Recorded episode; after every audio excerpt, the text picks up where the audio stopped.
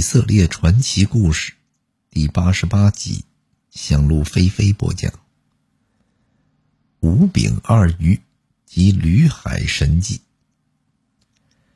许多人听说耶稣要退往旷野，就从各处涌来，步行跟着他。耶稣上岸之后，看见这一大群人，动了恻隐之心，治好了他们的疾病，又开口。给他们讲天国的道理。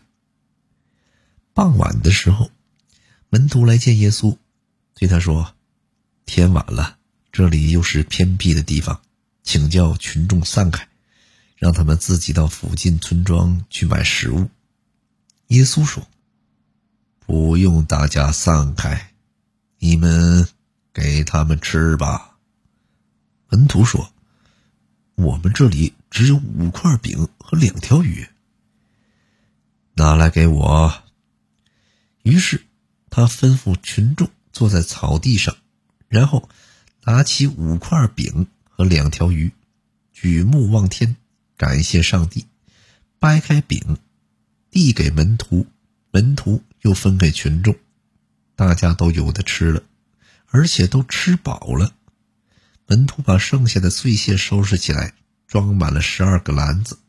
除了妇女和孩子，吃饼的约有五千人。见众人都吃饱了，耶稣便催门徒上船，让他们先渡到赛博大那里去。等他遣散群众，群众散了以后，他独自上山祷告，到晚上还留在那里。这时候。船离岸已经很远了，遇着逆风，在波浪中颠簸。天快亮的时候，耶稣从海上朝门徒走来。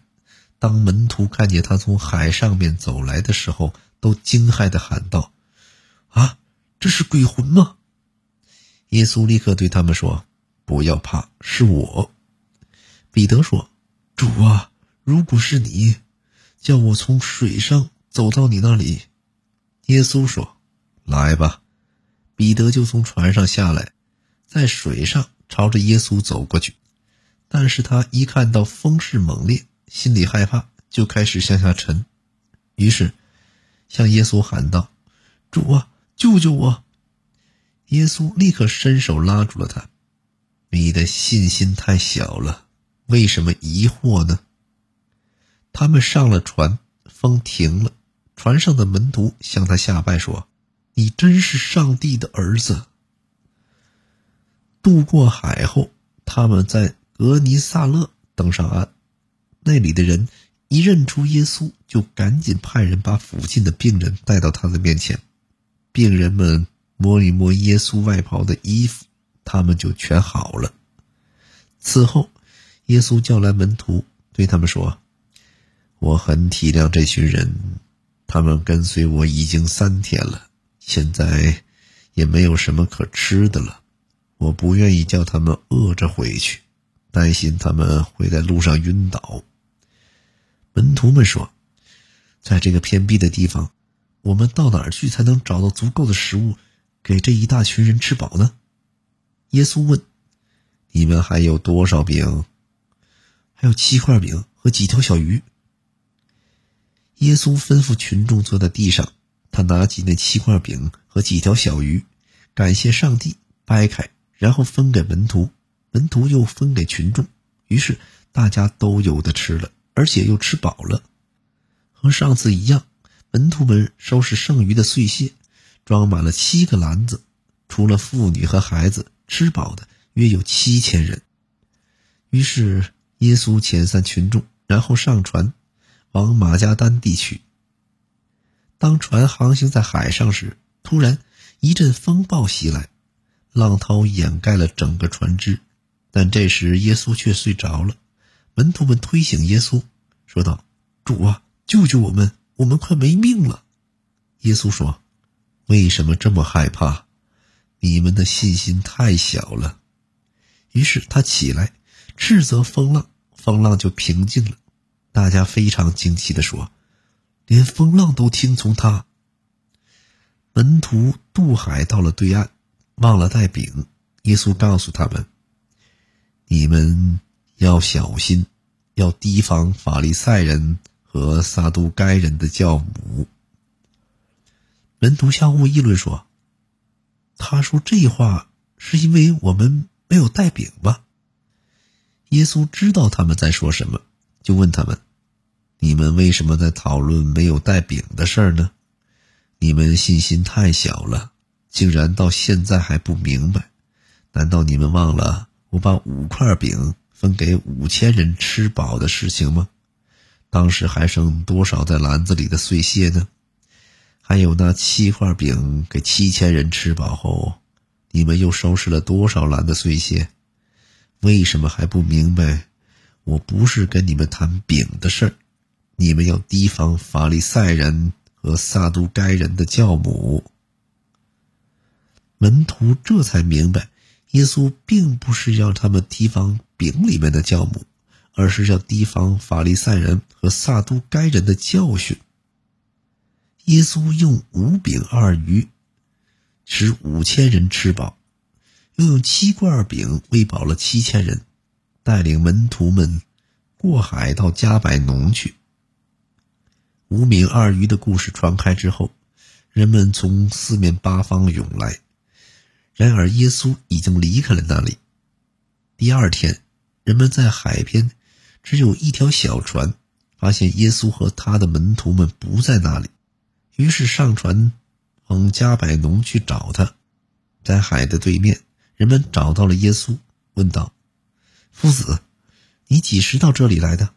耶稣回答说：“老实说，你们找我不是因为看见了神迹，而是因为吃饼吃饱了。不要为那会腐败的食物操劳，要为那存到永生的食物努力。这食物就是人子要赐给你们的，因为。”父上帝已经在人子身上盖了印记。众人问耶稣：“我们该做什么才算是做上帝的工作呢？”耶稣回答说：“信他所差来的那一位，就是上帝要你们做的工作。那么，你会行什么神迹，好让我们看到了就信你呢？你的工作到底是什么呢？”我们的祖先在旷野上吃玛瑙，正如圣经所记载的，他从天上赐粮食给他们。你能从天上赐粮食给我们吃吗？我郑重的告诉你们，摩西并没有给你们从天上带来粮食，从天上来的真粮食是我父亲赐你们的，因为上帝所赐的粮食就是从天上降下来的。把生命给了世界上的每一位。众人说：“主啊，请时常把粮食赐给我们吧。我就是生命的粮食，到我这里来，永远不会饿。相信我，永远不会渴。但是我对你们说过，你们已经看见了我，仍然不信。凡是父亲赐给我的人，都会到我这里来。”到我这里来的，我绝对不会拒绝他，因为我从天上下来，不是要凭我自己的意思行事，而是要行使差我来的那个旨意。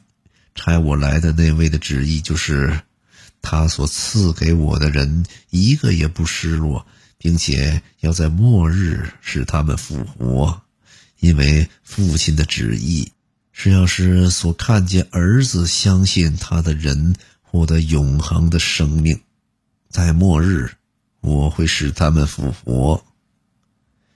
犹太人的领袖因为耶稣说我是从天上降下来的粮食，就窃窃私议：这个人不就是约瑟的儿子耶稣吗？我们认识他的父母，现在他竟然说他是从天上降下来的。耶稣说。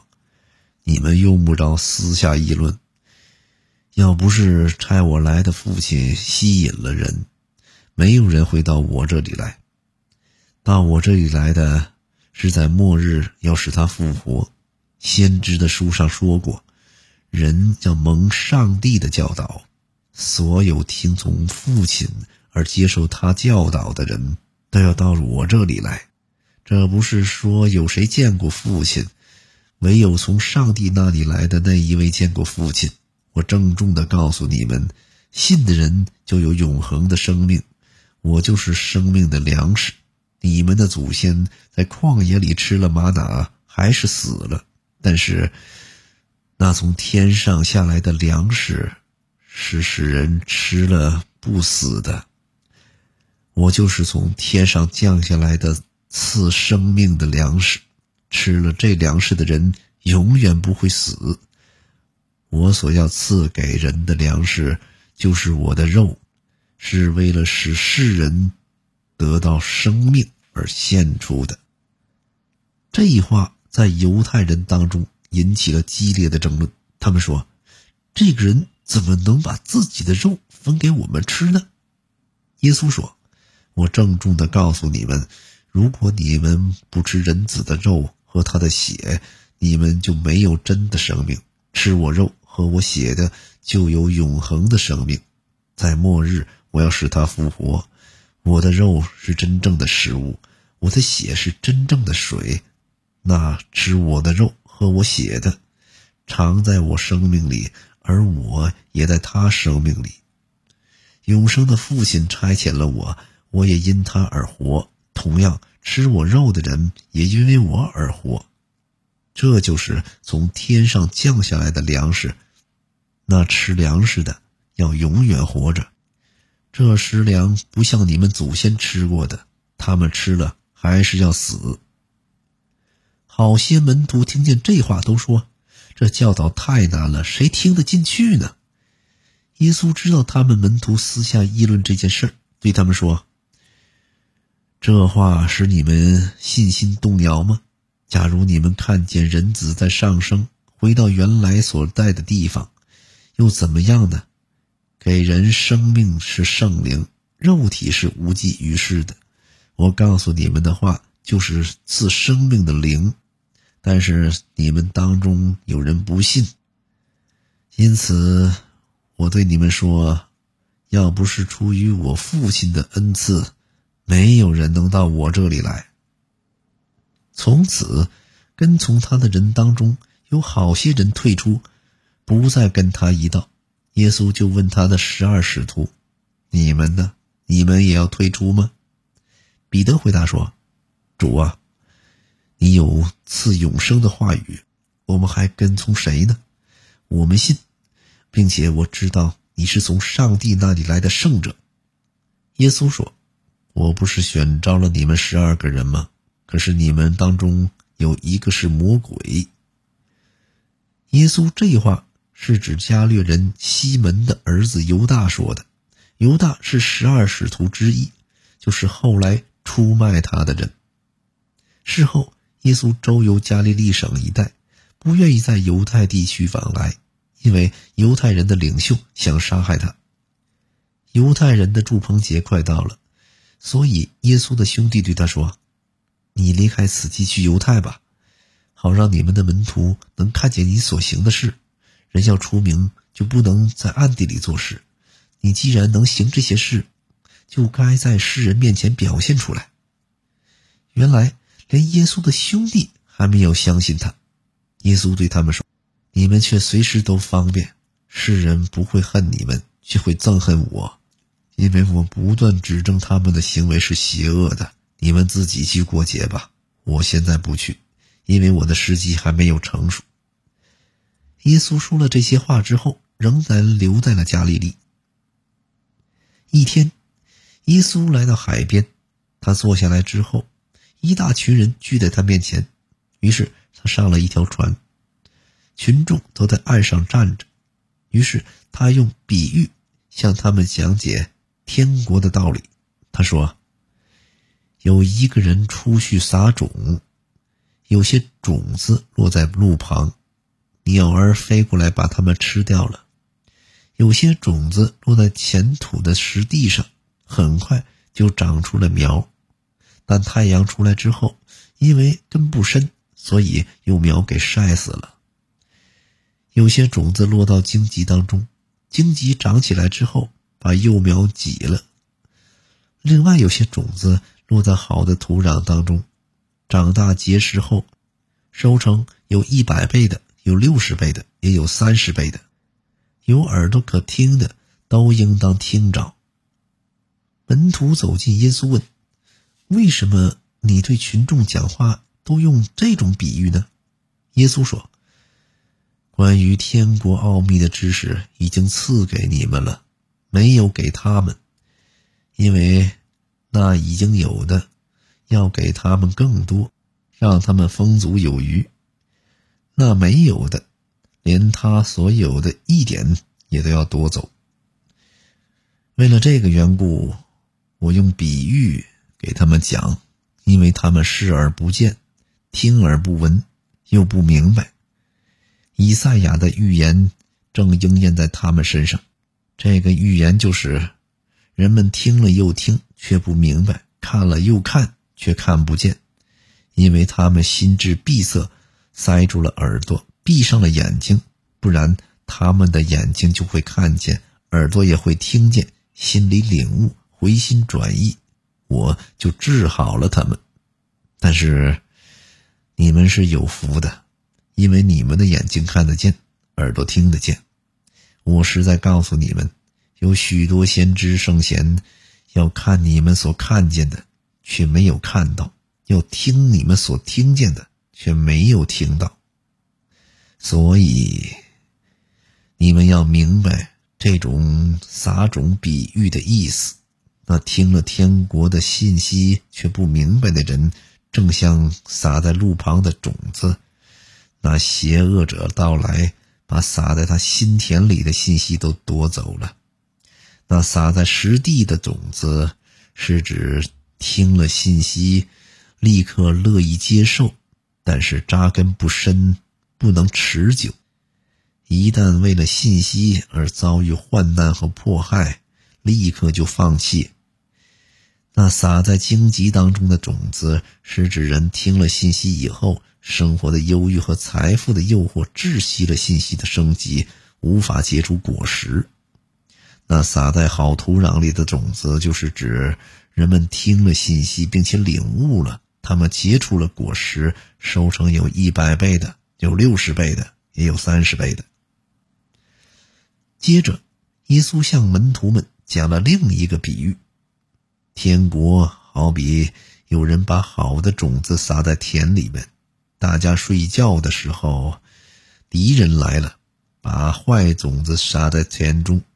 就走了，长了麦子，长大了结穗的时候，坏的种子也出来了。庄主的仆人前来说：“主人，你撒在田地里那是好种子，这些坏种子究竟从哪来的呢？”